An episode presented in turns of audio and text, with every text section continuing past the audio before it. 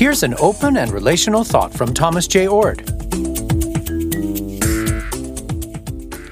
In the fall of 2020, John Polkinghorne, the great leader in science and religion, passed away. Polkinghorne was known for thinking about science deeply and God just as deeply. And he was an open and relational thinker. I was privileged to work with John on a book we called The Polkinghorne Reader Science, Faith, and the Search for Meaning. This book takes excerpts from his many short books, puts them into one big offering of his big ideas. John selected about 95% of the material in this book from his own writings, and so I think of this as the best representation of what John thought was his best ideas. In the section on providence, he includes material that he had taken from one of his books on science and providence. And one particular passage I find especially fruitful.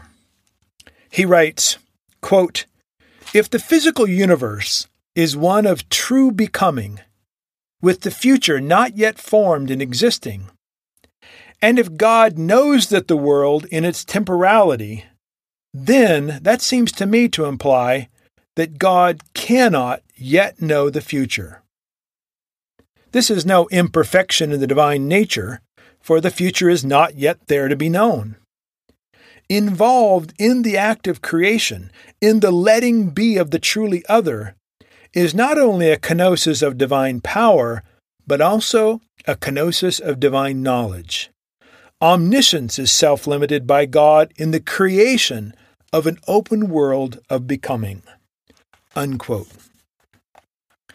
These ideas are at the center of open relational theology, although open relational theologians have differing ways to talk about them.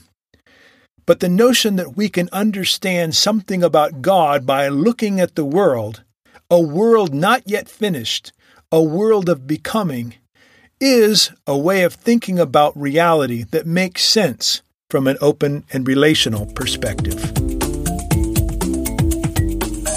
For more, see the Center for Open and Relational Theology or Dr. Oord's website, thomasjayoord.com. Please like and subscribe to Ord Shorts.